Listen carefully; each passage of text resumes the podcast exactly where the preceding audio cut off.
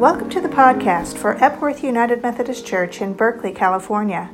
I'm Pastor Kristin Stoneking. Our mission at Epworth is to live out God's love for all. We strengthen our faith as we worship, study, develop a creative, supportive community, and serve others. Together, we encourage each other, challenge each other, and welcome all people on their journey of faith.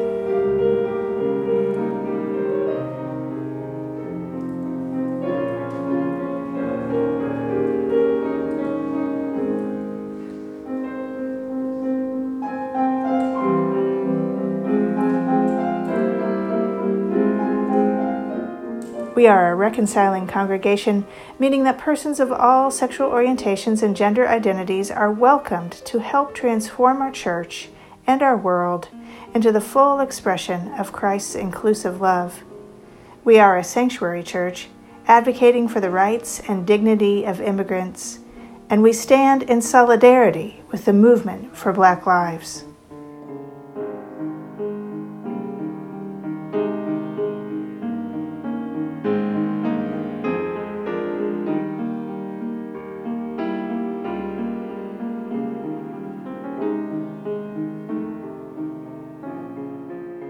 Our podcast blends a taste of the music that we experience here in worship on Sunday mornings, along with a scripture reading and a message.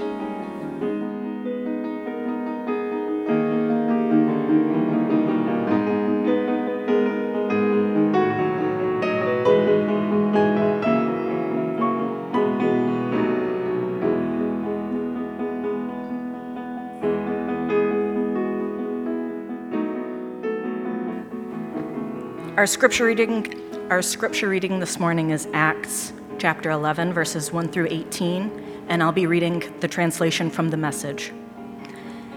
God has broken through. The news traveled fast, and in no time the leaders and friends back in Jerusalem heard about it. Heard that the non-Jewish outsiders were now in. When Peter got back to Jerusalem, some of his old associates, concerned about circumcision, called him on the carpet. What do you think you're doing, rubbing shoulders with that crowd, eating what is prohibited and ruining our good name? So Peter started from the beginning and laid it all out for them step by step. Recently, I was in the town of Joppa praying. I fell into a trance and saw a vision. Something like a huge blanket lowered by ropes at its four corners, came down out of heaven and settled on the ground in front of me. Milling around the blanket were farm animals, wild animals, reptiles, birds, you name it. It was all there. Fascinated, I took it all in. Then I heard a voice Go to it, Peter, kill and eat. I said, Oh, no, Master. I've never so much as tasted food that wasn't kosher. The voice spoke again. If God says it's okay, it's okay. This happened three times, and then the blanket was pulled back up into the sky. Just then, three men showed up at the house where I was staying, sent from Caesarea to get me. The Spirit told me to go with them, no questions asked. So I went with them, I and six friends, to the man who had sent for me. He told us how he had seen an angel right in his own house, real as his next door neighbor, saying, Go to Joppa and get Simon, the one they call Peter. He'll tell you something that will save your life. In fact, you and everyone you care for. So I started in talking. Before I'd spoken half a dozen sentences, the Holy Spirit fell on them, just as the Spirit did on us the first time. I remembered Jesus' words John baptized with water you will be baptized with the Holy Spirit. So I ask you, if God if God gave the same exact gift to them as to us when we believed in the Master Jesus Christ, how could I object to God? Hearing it all laid out like that, they quieted down. And then, as it sank in, they started praising God. It's really happened. God has broken through the other nations opened them up to life. The Word of God for the people of God. Thanks be to God.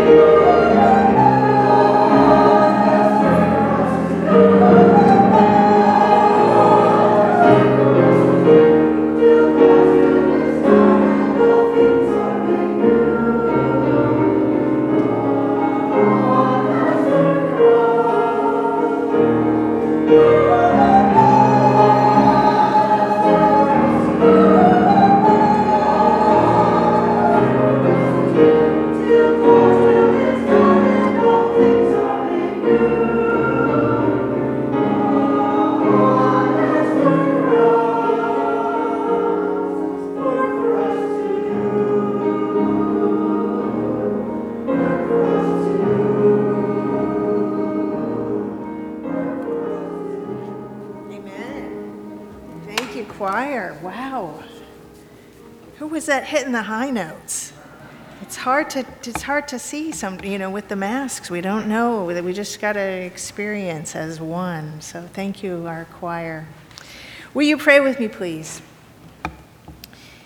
Gracious and loving God, may the words of my mouth be acceptable in your sight, O God, our strength and our redeemer. Amen.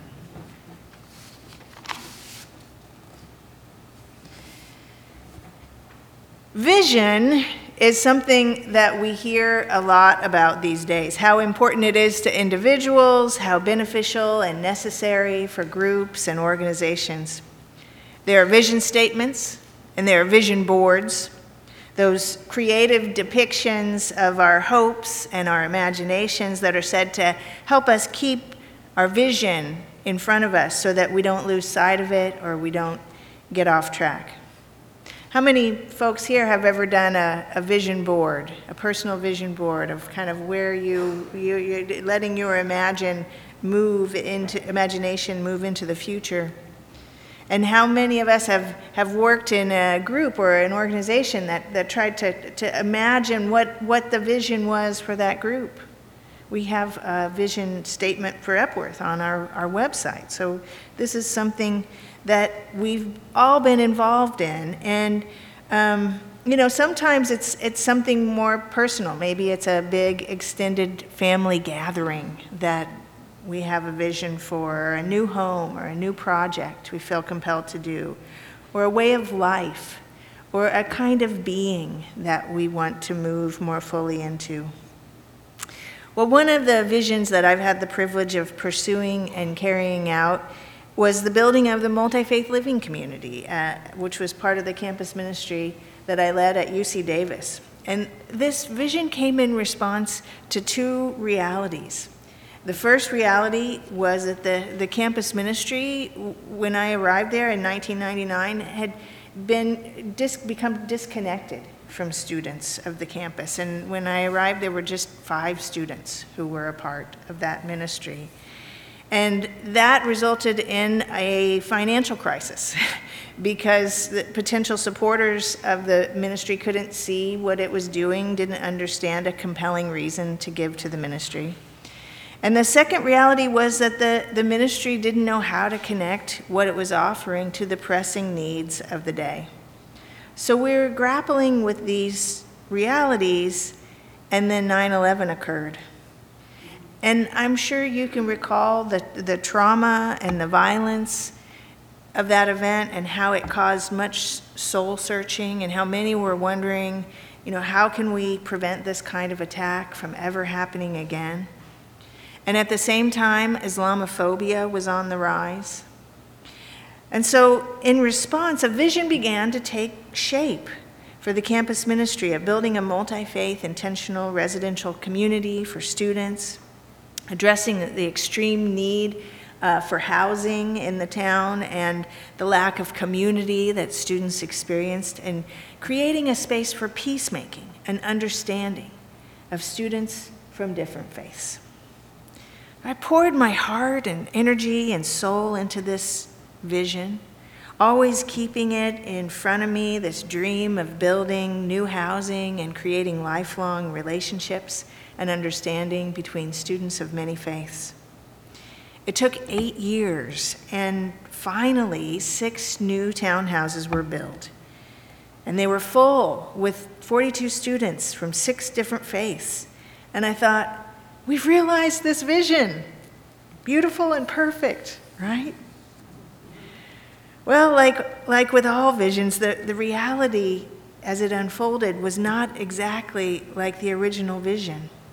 And in fact, what I had imagined would be the centerpiece of communal life this midweek vegetarian community meal prepared on a rotating basis for the whole community by students in each of the six townhouses turned out to be the most challenging part.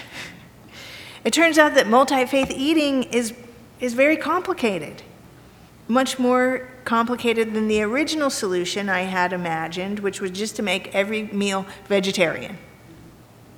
So, one Wednesday night near the end of the first year, and this was about this time of year in May, and um, UC Davis is on the quarter system, like all of the UCs except UC Berkeley. So Professor Downs can attest to this that at this point in the quarter system, everyone is exhausted and everyone around you is graduating, and you've got still another month.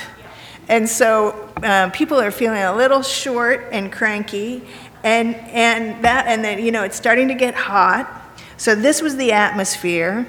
And I entered the, the kitchen on that Wednesday night, and clearly something was wrong. And it was more than just that people were cranky at the end of the year. The students who were making the dinner that night happened to be Sikh. And Sikhism is a religious tradition that very, has very strict laws about cleanliness. And most of the adherents are vegetarian.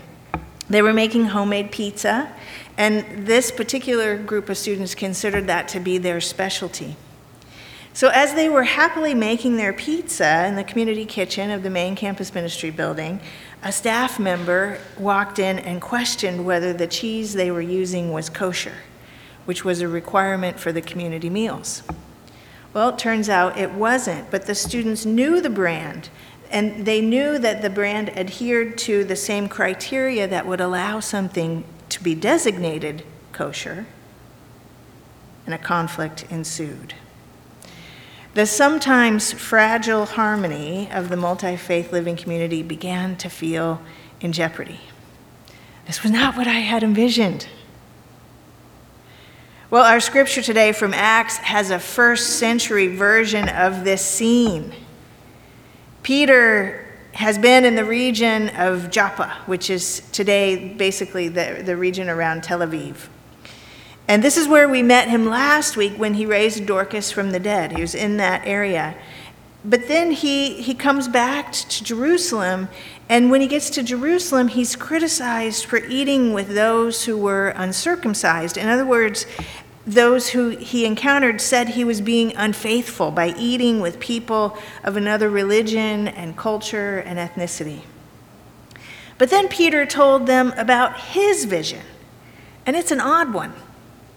It's this sheet that comes down from heaven, and it, it, it's kind of including wild beasts and reptiles and birds. And Peter says in, in his vision, he hears a voice saying, Get up and kill and eat. And he protests, but then the voice says, Don't call anything impure that God has made clean. And so from that moment on, Christians became the omnivores of the religious world getting to eat anything that looked or tasted delicious to us. But importantly, while many have interpreted this scripture to be one that urges us to let go of lines that divide us, it was exactly that tradition 2,000 years later that became problematic in the kitchen of the multi faith living community. 2,000 years of mostly being omnivores with only one simple food ritual involving the fruit of the vine and the, and the bread, in a way, had left us Christians ill prepared to honor and really understand the complexity of different religious traditions, practices around food. And defaulting to a blanket vegetarianism clearly wasn't going to cut it. So, this points to one of the important developments in the, in the interfaith and multi faith uh, movement. In the early part of the interfaith movement, there was this temptation to say that all religions are one. But as historian Stephen Prothero has written, God is not one. And he's explicated the distinct and beautiful differences between religious traditions. In the development of the interfaith movement, as persons began to engage more deeply in interfaith relationship, we began to realize that the default to our common denominator masked our difference and actually prevented us from knowing each other in the depths of our complexity. It's in the opportunity to engage difference that we find the key gift of multi faith community, or in multi ethnic, or multiracial, or multi gendered community for that matter. Now, I know, I know this community, and I don't think that that's a point that's really new to you. Berkeley and the East Bay and our section of Northern California are known for our ability to embrace the complexity of difference. We're, we're not always perfect at it, but I think in general we understand that there that while there are commonalities, there is there the, the beauty and the, the real energy lies in the complexity of our difference. Our scripture today is a reminder that what is problematic is as much about whether or not we are able to hold and honor and learn from many kinds of difference as it is our temptation to think we've got it all figured out. You know, the food, the, the, the food in our scripture today, the, the, the words that, that Peter hears and then that come out of his, his vision, those are a metaphor. Those are a metaphor about judgment and about exclusivism and about thinking that we've got it all figured out. Did you notice in the scripture that Peter never said what his vision meant? He just shared his scripture and then his next move after sharing his vision was to affirm the way the Holy Spirit was moving in his life. And this is such an important thing to hold and remember when we are talking about vision. Any kind of real vision is going to necessarily be an engagement with the unknown. Visions pull us into the not yet which is by definition different from the now. But in order to get there, we cannot hold on to what we think we know, even if what we think we know is tied to a previous vision we had been following. Just like I was confronted with an expansion of the vision of what multi faith eating would look like and what it would open for us in terms of knowing each other as unique communities of faith, Peter surrendered his vision of what it meant to be a faithful Jew as he stepped into a new vision God's vision. You see, our, our visions. Our visions that take shape and, and compel us to dream and act are always connected to call. And call is always about moving into God's vision. Real visions are a response to an observed or a felt need. And when we become aware of a need in the world, we become open to call. Calls come from God. And because, because God is always working through us to respond to the world's needs, we are always asked to stay open to call. And in responding to call, even with the limited vision that gives us, we are living into God's vision. As we move into God's vision, what we find is expansiveness that keeps opening us in deeper and deeper love, complexity, and peace. When I thought we had realized the vision of the multi faith living community by completing construction and opening to the first student group, what I found was that we had only just scratched the surface of God's vision. Writer and theologian Rachel Held Evans has written It's a frightful thing thinking you have to get God right in order to get God to love you, thinking you're always one error away from damnation. It's a kind of legalism, really, and how ironic. The very condition of humanity is to be wrong about God.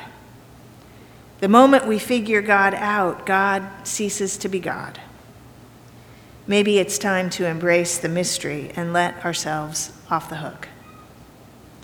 That night in the kitchen of the multi faith living community, we solved the issue at hand through the grace of listening, through kindness and compassion, and through realizing there were many options and ways to move forward than we had previously thought. We resolved the conflict by moving into God's vision that was so much bigger than our vision. But it's important to remember that we got closer to God's vision by having the courage and the perseverance to follow what we first saw, by responding in hope to what was a call into the not yet, and by having the humility to acknowledge that even what we thought was a fulfillment of the vision was really just the beginning. There was so much more that we didn't know, and so much that was still unfolding. Maybe you have been aware of a need in the world, or maybe a need right around you. Maybe it's very personal. Pay attention. This is the beginning of call. And maybe you have already acknowledged a call. I encourage you to open yourself. This is the beginning of vision. Maybe you've been pursuing a vision, and maybe you're even frustrated, feeling like you're not getting where you thought you would. I can understand that. Eight years is a long time, but I encourage you to be patient. God's vision is beyond our imaginings. May we all have the courage to trust the needs that we feel, the calls that are embedded in those needs, and the visions that God entrusts to us. Knowing that within our limited ability to see, there is God's call, and in responding to God's call, we enter truly into God's vision. Amen.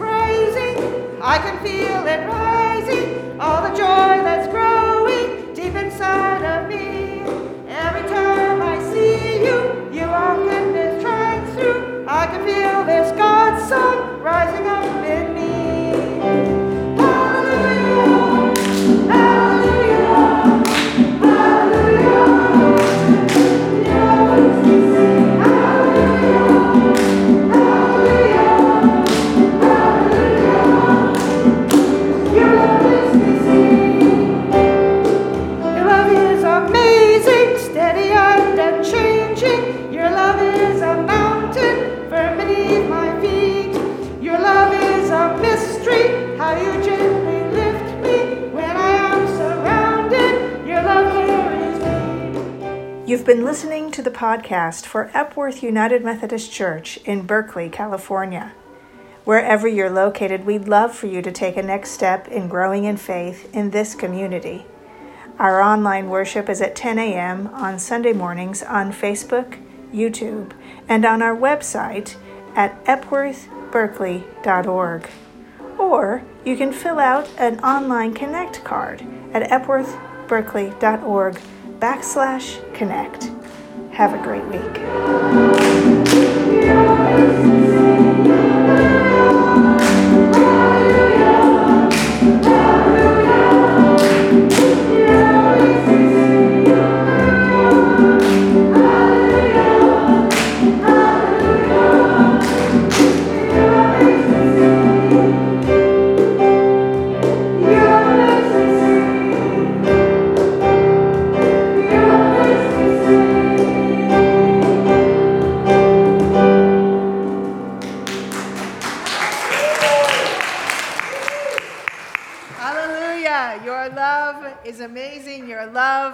makes me sing.